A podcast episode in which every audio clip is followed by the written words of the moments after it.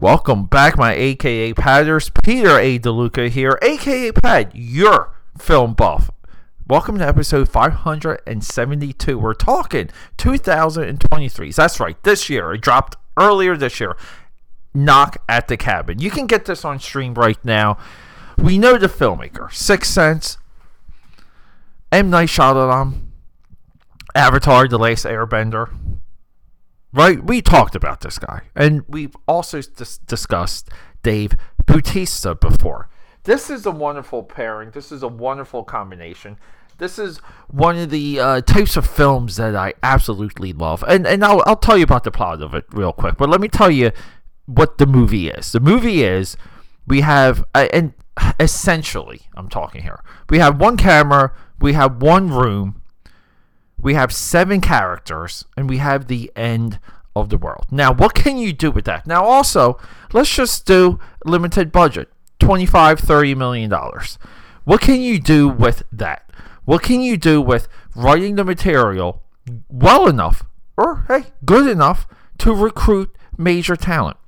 What can you do as a film director in getting a great performance from a child? Now, we're in an age where it just seems like child performances are getting better, better, and better. I just watched the Florida Project, uh, Blown Away. That's going to be an episode coming up.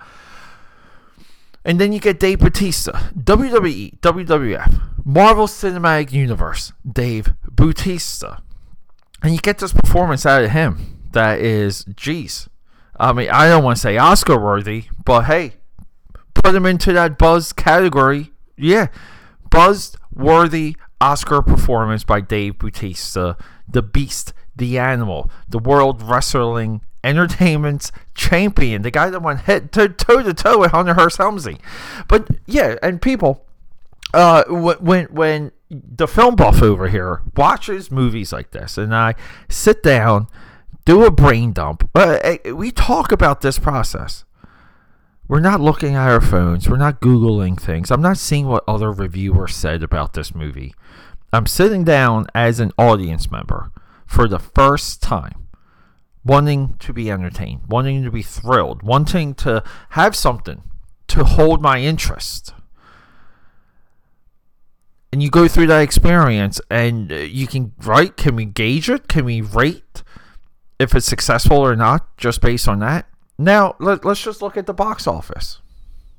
Can we look at the box office? $20 million budget. This movie made $55 million. A lot of people would say that's an absolute success.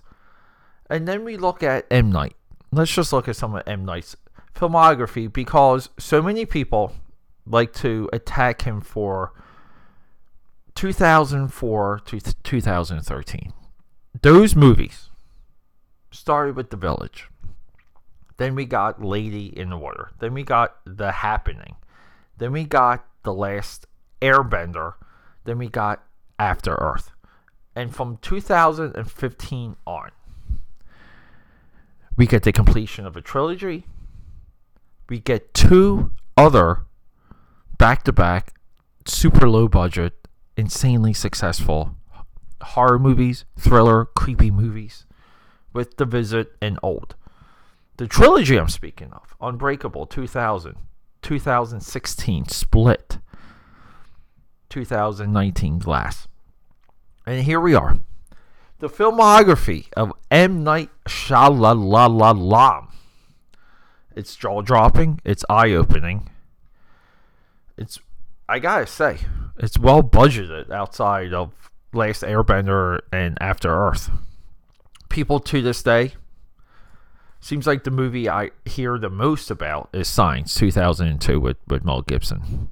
You can argue against the. Uh, I, I just remember there, there was a time where between Signs, War the Worlds, Steven Spielberg, Artificial Intelligence, also Steven Spielberg, Jurassic Park 3, kind of also Steven Spielberg, it just didn't seem that uh, Hollywood knew how to wrap up a science fiction story. Signs is, is one of them, but everything I just named, Signs is, is the one I like the most because of the what he got out of the uh, performances. And M Night, he's he's in the run here. No one's talking about this run. Uh, I guess the film criticism is uh, again truly dead. Uh, like if we go to old 2021, 18 million dollars, 100 milli profit. Glass. Yeah, we got Samuel Jackson. We got uh, everyone's reunited. Bruce Willis. What's Glass? 20 million. He made Glass for 20 effing million dollars. 250 million. How about Split? Split's the one that really blew people away. James McAvoy. Split was a $9 million movie that made $280 million. How about The Visit? 5 million made nearly 100 million. After Earth. I like After Earth, people. I'm on record. I like After Earth. 130 million box office 243. So you can argue After Earth really. Uh, yeah, just off of the, the goodwill, the the Will Smith will we'll call it. Last Airbender. I'm just, right now. I'm just reminding myself. We're we're just going through Wikipedia together here. 150 million, 320 million. So a lot of people will say uh, the happening, Last Airbender, After Earth were just in, you know like unconscionable. They're just movies that uh, are awful, should never have been made.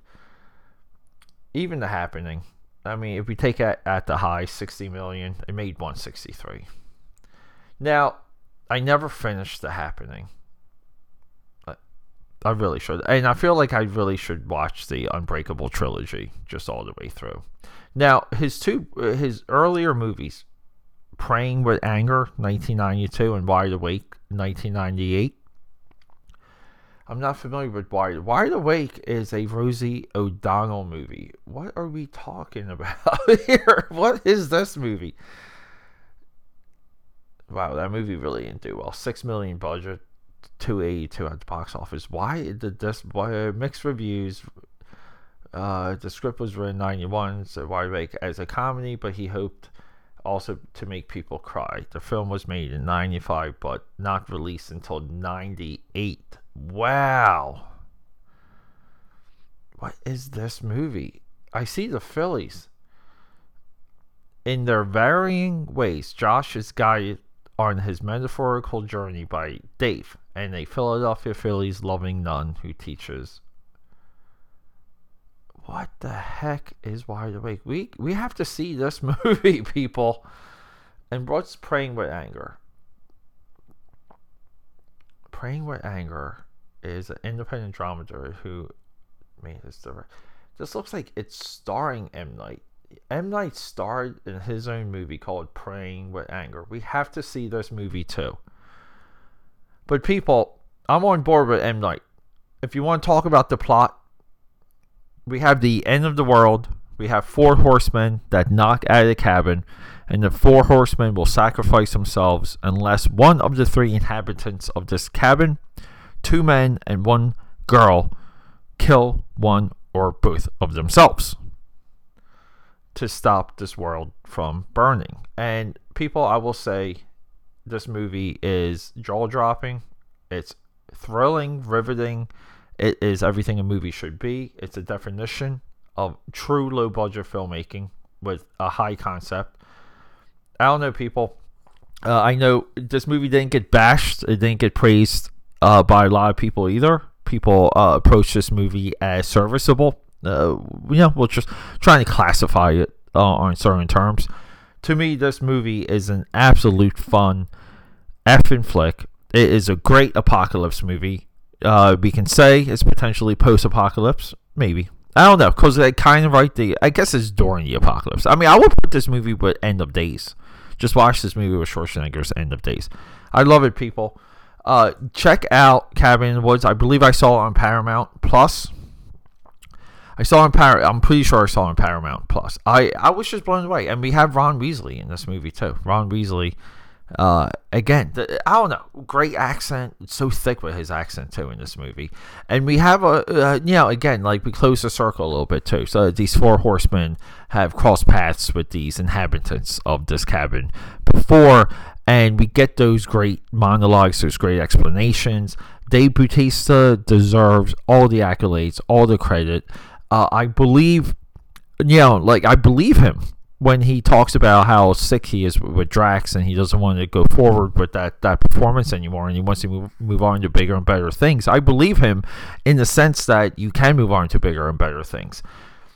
Check this movie out, people. Don't dismiss it. Film buff here, full recommendation. I love you guys. And next episode, I don't even know. Uh, 573. At this point, I'm going to say no clue with what the next episode is. I do owe you guys Fast X, so uh, Flash is coming on HBO Max this week. Uh, I'm 50 50 on still watching that movie. Uh, technically, I guess I'm not paying for it if I'm already subscribed to Max and I'm using Max for so many other things. Uh, I don't know. That just seems like a betrayal. Uh, maybe we'll just do a, a, a, highlight on why I won't watch The Flash. But people, thanks for sticking with me. Thanks for hanging out. AK Pad here. Rock and roll.